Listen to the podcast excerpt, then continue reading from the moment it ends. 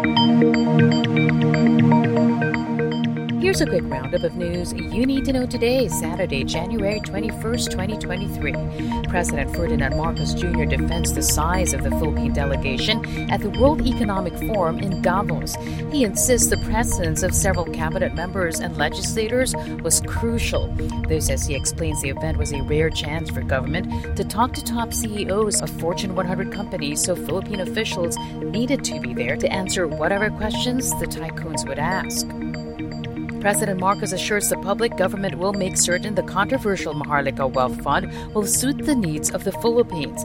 He says studies are underway to tailor fit the fund to conditions in the country. Marcos also reveals he's considering a suggestion from a business leader to raise money for the fund through an initial public offering.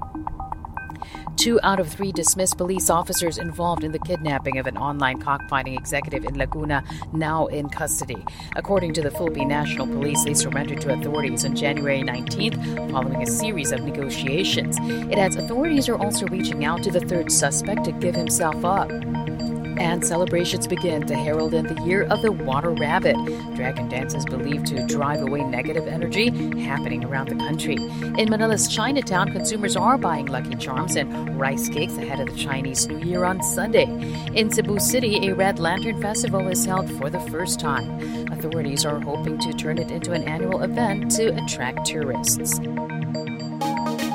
And that's your latest news alert. For more stories, go to news.abs-cbn.com. And iWantTFC